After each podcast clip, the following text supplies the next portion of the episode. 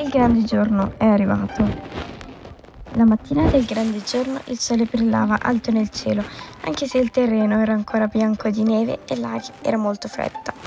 Fuori dai cancelli della fabbrica Wonka si era radunata una grande folla di curiosi accorsi per vedere i cinque fortunati possessori di biglietti fare il loro ingresso nell'edificio. L'emozione era al massimo.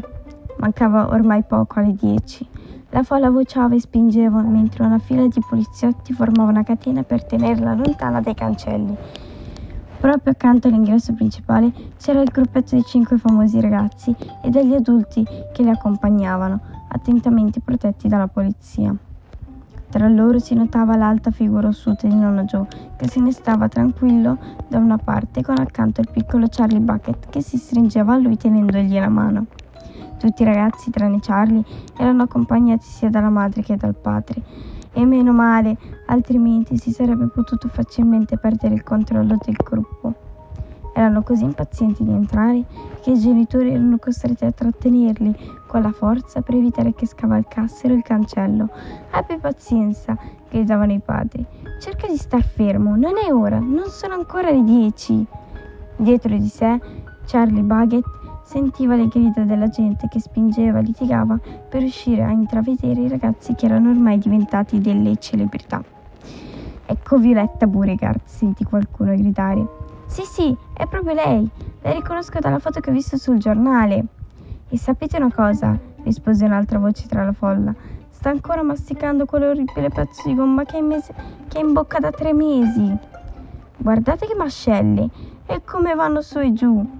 Chi è quel ragazzone grosso? È August Gloop, è proprio lui. Guardate quanto è grosso. Roba da non crederci. Chi è quello con la maschera da cavaliere solitario dipinta sulla giacca a vento? È Mai TV, il telepedente. Deve essere un po' suonato. Guardate quante pistole giocattolo ha addosso. Quella che mi piacerebbe vedere è Veronica Salt, gridò un'altra voce tra la folla quella con il padre che ha comprato mezzo milione di tavolette di cioccolato e poi le ha fatte scartare una per una dalle operaie del suo stabilimento per la confezione di noccioline, finché non hanno trovato il biglietto d'oro. Il padre le dà tutto ciò che vuole, assolutamente tutto, basta che cominci a frignare e ottiene qualsiasi cosa. Terribile, no? Impressionante direi.